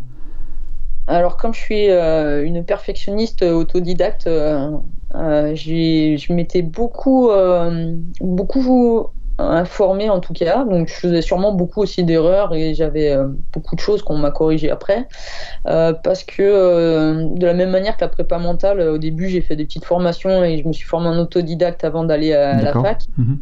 et ben l'éducation canine, en ce moment je suis en train de, de finaliser une formation d'éducateur canin et je fais des, des, stages dans un centre justement pour pour essayer de voir euh, une approche un peu différente. Euh, On a le droit de le citer ou pas? Ah ouais, la Prairie d'un. non, mais, non, mais euh, c'est la Prairie d'un, c'est un centre, un centre qui est dans l'Ain en fait. Et chez qui on enfin, je suis intervenu à plusieurs reprises pour encadrer des stages et du coup, c'est aussi eux qui m'ont aidé quand j'avais des problèmes avec mes chiens. Et c'est chez eux que je vais passer quelques semaines les prochains mois. D'accord. Pour essayer de de continuer à apprendre, à observer euh, les comportements des chiens, ces petits signaux euh, qui me passent euh, des fois, franchement, à côté. L'observation. L'observation. Donc passionnant et, et, je pense que j'ai encore du coup beaucoup à apprendre et, et, beaucoup de choses utiles pour les sports canins de manière générale. Je pense que j'ai encore beaucoup de choses qui vont évoluer dans les prochains mois. Quoi. J'ai une dernière question. Est-ce qu'il y a une lecture qui était révélatrice, euh, peut-être en éducation canine, en sport, ou que tu aimerais partager, euh, en conseillant peut-être euh, à nos auditeurs auditrices de lire Aïe. J'ai énormément lu et j'aurais beaucoup de mal à ressortir un livre en particulier. sur la prépa mentale, il y a un, un psy psychologue, putain, j'espère que je vais pas lui dire des bêtises, qui écrit plusieurs, euh, qui écrit plusieurs livres, c'est Anthony Metz. Et en fait, il a écrit des livres de préparation mentale où euh, finalement il a une approche assez simple. Et je pense que c'est euh, c'est le premier, c'est le premier livre qui m'a poussé à réfléchir sur cette période où il a fallu que je me remette en question parce qu'il n'y avait plus rien qui allait. Euh, ben c'est euh, lui en fait qui m'a vraiment poussé dans cette démarche là. Et euh, il a écrit après, il en a écrit d'autres, mais il en avait écrit qu'un à l'époque. Et, et, ce Anthony Metz en fait, il a il a créé une école de, de préparation mentale qui s'appelle Focus, donc on le retrouve très facilement sur internet. Et il écrit des livres très faciles pour des gens qui voudraient s'intéresser euh, à l'aspect mental du sportif humain, mais du coup, euh, euh, qui est très intéressant. Dans un... Dès qu'on a des relations avec des animaux, c'est quand même vraiment très important d'être bien dans sa tête soi-même, en fait. Ah, c'est une telle éponge à émotions que de toute façon, c'est incroyable de toute façon de voir comment le chien ressent les émotions de son maître et de son entourage. Tout à fait. C'était génial, non? C'était super, c'est passé super vite du coup. Ah ouais, non mais euh, merci beaucoup Anne. Franchement, euh, tu vois, je, je, suis jamais, je suis, je suis jamais déçu des invités que j'ai eus. Et t'as as, vraiment l'impression que tu es dans le partage, dans la richesse, et euh, c'est pour ça que j'ai. En fait, c'est vraiment le, la genèse de Dog ADN, c'était vraiment de partager avec des passionnés, parler de chiens, mais dans tous les domaines si tu veux. Là, tu vois, hier, moi je suis gérant d'un magasin et j'ai eu la chance, euh, je suis tout le temps en train de discuter avec mes clients, d'ailleurs euh, mes collaborateurs me disent que je prends un petit peu trop de temps. et, euh, je, discute avec une dame qui vient avec un border et elle me dit, et puis on parle de dog ADN, et, elle me dit, bah, justement je suis championne, championne de Belgique de chien de troupeau. Mais je dis, mais c'est fantastique c'est fantastique. Donc tu vois, bah, ça j'ai envie, j'ai envie de le partager aux auditeurs, auditrices, parce que c'est encore une autre approche de l'animal. Et en fait, c'est une vraie passionnée de ses chiens. Tu vois, tu vois, tu vois son regard quand elle regarde son chien. On a l'impression qu'elle regarde un enfant, quoi, tu vois. Et euh, je me dis comme quoi c'est pas euh, incompatible le sport de haut niveau avec un chien et le respect du chien. Et ça, c'est vraiment, c'est vraiment le. Moi, si j'ai un message à faire passer, c'est faites tout ce que vous voulez, allez dans la performance, faites ce que vous voulez avec votre chien, mais en premier, en premier lieu, respectez-le. quoi. Et ça, c'est. Il y a une très belle photo d'ailleurs, euh, c'est à Plédran, je pense, où tu donnes à boire à la bouteille avec ton à ton chien. Ah, c'est possible. J'adore. Je me demande même si c'est pas la photo que je vais utiliser pour euh, cet épisode. Il y a pas de... ça, ça, ça, véhicule tellement de, bah, tellement de valeurs qui, qui, pour moi, c'est la valeur première. Quoi. Donne à ton chien et ton chien te le rendra. C'est Bon, après, je devais pas être la seule, hein, mais. Euh, non, mais n'empêche que toi, tu as été prise en photo. quand tu arrives, enfin, en tout cas, moi, quand j'arrive, j'ai envie que ma chienne, elle a chaud, j'ai envie d'essayer de la refroidir au plus vite, j'ai envie qu'elle soit bien. Et... T'es pas la seule, mais tout le monde ne le fait pas parce que moi, j'étais à l'arrivée parce que je filmais en fait à l'arrivée. Et euh, tu sais j'avais j'avais un stand euh, j'avais un stand où on faisait tout le, matériel de canicross. Et euh, dès que je pouvais aller à l'arrivée et eh ben tu vois complètement la philosophie d'un compétiteur à l'autre. C'est pas du tout la même. Tu le vois justement à l'arrivée. Ouais, c'est ce que il y a peut-être des gens, tu vois, qui sont euh, la tête dans la compétition. Ça veut pas dire qu'ils respectent pas leur chien euh, le reste du temps, parce que tu as vraiment des gens, en fait, quand ils arrivent en compétition, ils ont leur esprit compétiteur, justement, qui ressort. Mm. Et, euh, et, tu vois d'ailleurs des, des, sportifs qui ont un très gros niveau sportif avec des chiens qui ont tout pour gagner. Et en fait, ils font jamais de résultats parce que à l'entraînement, ben, ils arrivent à être focus sur l'animal, à gérer l'effort de l'animal. Puis quand ils arrivent en compétition, et eh ben, ils sont tellement omnubilés par ils rentrent dans leur bulle. Euh, Cet objectif de l'année, en fait, mm, mm, mm. Euh, ils oublient leur animal, ce qui ne veut pas dire que le reste de l'année, malheureusement, il, subit la même chose, le pauvre chien. Tu vois, ils sont très bien toute l'année, puis ce jour-là, ben, c'est juste que ouais, la personne, elle est dans sa bulle, elle a oublié qu'elle avait un animal à côté de la et Bizarrement, ce jour-là, il n'y a pas de performance. Ben, ou des fois, après, le chien se met à moins aimer parce que. C'est ça, c'est ça. Ouais. Son effort, qu'on l'a poussé un petit peu, c'était pas très agréable. tout à fait. Euh, c'est des choses qu'on travaille en prépa mentale. Typiquement, la fixation d'objectifs, euh, réussir à, voir quand une personne est trop orientée, comme ça on dit, avec un profil motivationnel qui est trop orienté vers l'ego, vraiment la compétition elle prend une place. Euh, on va travailler sur ces objectifs pour essayer justement de remettre des objectifs de performance qu'on va demander à la personne de se centrer sur euh, euh, par exemple la gestion de ses trajectoires, sur quelle stratégie de course et comment tu vas le faire. Et on va essayer de ramener justement les gens à arrêter bah, d'être tellement dans leur chrono qu'ils ont oublié qu'ils avaient un chien à côté ou qui, ou qui mettent le chien en situation de stress au départ parce que la routine qu'ils lui ont créée toute l'année d'un coup, paf, elle explose le jour de la compète, il n'y a plus la routine parce que la personne, elle est dans sa bulle. Et en fait, on ne peut pas être dans une bulle quand on est avec un chien. Où il faut, enfin, on est dans sa bulle avec son chien et c'est le chien, il est focus avec nous et c'est pas, euh, moi, je suis focus sur mon chrono, quoi. Ça. Dans la bulle, il doit y avoir le chien. Exactement. Hmm. Et puis, euh, et on se concentre d'abord sur le chien avant de se concentrer à soi. Et c'est des choses en prépa mentale où vraiment euh, y a un gros travail à faire, mais les gens, ils ont encore du mal à le comprendre. Et malheureusement, euh, on... je... après, je laisse les gens le dire, mais quand les gens s'énervent parce que le chien stresse sur le départ, ben, il n'y a qu'à voir comment il se comporte. En fait, 75% du temps, bah, la personne, elle est là pour le résultat, et elle bourrine le chien, et elle s'en rend même plus compte. C'est ça. Et par contre, ça se voit, ça se voit sur le, ça se voit au départ et ça se voit à l'arrivée. Exactement. Donc il y a un gros travail à faire. Merci beaucoup, beaucoup. Beaucoup. Bah, merci 10, beaucoup à toi. 10 000 merci, 100 000 merci. C'était cool de voir euh, qu'on peut être euh, championne du monde et accessible. Euh, Est-ce que tu passes dans le Nord euh, pour un stage bientôt ou pas? Est-ce que c'est prévu un jour? Parce que j'ai vu, vu qu'il y a des gens qui, réclamaient, qui te réclamaient dans le Nord. Hein. Je l'ai vu. Euh, ouais, on, on peut pas être partout. On peut pas être partout. Ouais, je travaille, je pose déjà beaucoup de jours de vacances pour mes stages. Euh, je monte en Touraine, tu vois, c'est le plus haut, je crois, de cette année, la Touraine. Donc ça sera pas le Nord. Oh, T'auras pas la chance de voir. Euh, il, fait, il fait bon ici, toute l'année. mais oui, je sais bien, hein, mais en plus j'aime beaucoup la Bretagne. Après, euh, le souci de se déplacer, c'est que. Et puis t'as les chiens aussi. Euh, bah, je me déplace avec les chiens du coup tout le temps euh, pour leur confort hein, d'ailleurs pour répondre à la question euh, de toute façon je prends pas aussi l'avion parce que j'aime bien ils ont leur routine avec leur caisse à l'arrière du fourgon un fourgon qui est aménagé pour eux avec le chauffage. Enfin au moins c'est toujours la même température. Et c'est vraiment chez eux ils sont pas en stress quand ils arrivent c'est un, un, fourgon connu un filet à chien connu. Enfin tu vois je casse pas les routines. Et quand je pars en stage bah, je me déplace de la même manière pour les mêmes raisons. Mes chiens je peux pas les laisser à la maison donc je les amène et je me déplace toujours de cette manière-là. Donc ça prend du temps, ça coûte des sous. Et, et puis après, les temps, ils sont durs pour tout le monde. Et alors, moi, quand je me déplace, je me débrouille pour que ça couvre un minima mes frais. même si je fais une partie de bénévolat, je veux pas que ça me coûte des sous parce que mes sous, j'ai envie de pouvoir aussi les mettre dans mes week-ends et mes Bien sûr, évidemment. Euh, mais euh, on se rend compte quand même que des fois, ben, les gens, euh, quand on leur dit, ben, maintenant on fait trois jours de stage parce que deux jours c'est un peu court, et ben ça fait 150 euros. Des fois, les gens, ils n'ont pas 150 euros, et puis 150 euros plus l'hébergement, plus le déplacement. Et ben des fois on a du mal à remplir les stages. D'accord. Mais si on veut, si on veut faire un stage avec toi, on va sur euh, je ne sais plus quel site. On envoie un petit message, peu importe où en fait on me contacte. Euh, après il faut le nombre de participants pour que ça couvre les frais. Et Bien là sûr. Où ça ouais, surtout avec le carburant qui augmente et puis enfin tout. tout à fait. Okay. Parce que après sinon moi je me déplacerai avec plaisir, mais si je demande à ce qu'il y ait 20 Bretons et qu'il y en a que 10, ben c'est pas possible. sinon le stage il explose quoi.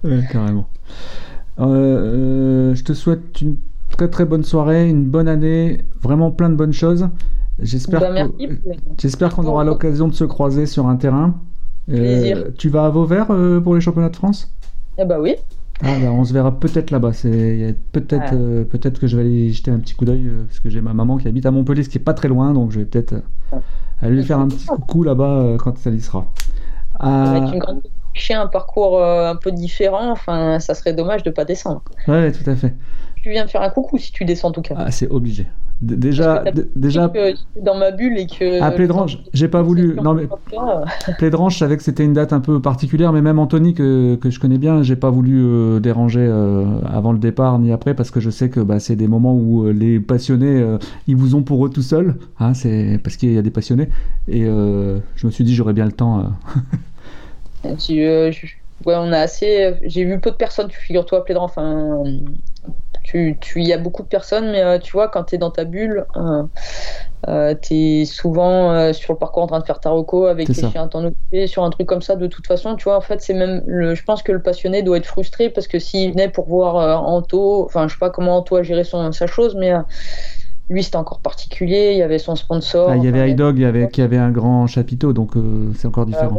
c'est encore différent pour lui, mais même moi, tu vois, je suis pas forcément très dispo quand tu as une compétition. Euh, ça me fait plaisir quand les gens viennent en fait, mais euh, je pense que les gens ils, ils viennent peut-être même pas me voir parce qu'ils voient que je suis en train de courir, nettoyer mon vélo, faire la reco, préparer mon matériel, m'isoler un petit peu. Tu vois.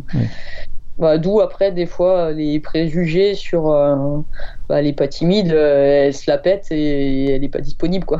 Mais il y a des moments, euh, il y a des moments où on n'est pas dispo parce que bah, il faut. on parlait de la bulle, mais même si le chien est dedans, n'empêche que la bulle elle doit être un peu fermée parce que sinon, il faut, se concentrer sur les tâches. Ouais. À très bientôt. Merci à toi en tout cas. Bon courage, merci beaucoup. Avec grand plaisir, merci à toi. Merci beaucoup, c'est super sympa d'avoir accepté. Ciao. Ciao. Voilà qui clôture ce 18e épisode de Dog ADN. Vous êtes de plus en plus nombreux à nous écouter et nous vous en remercions. Merci pour votre fidélité.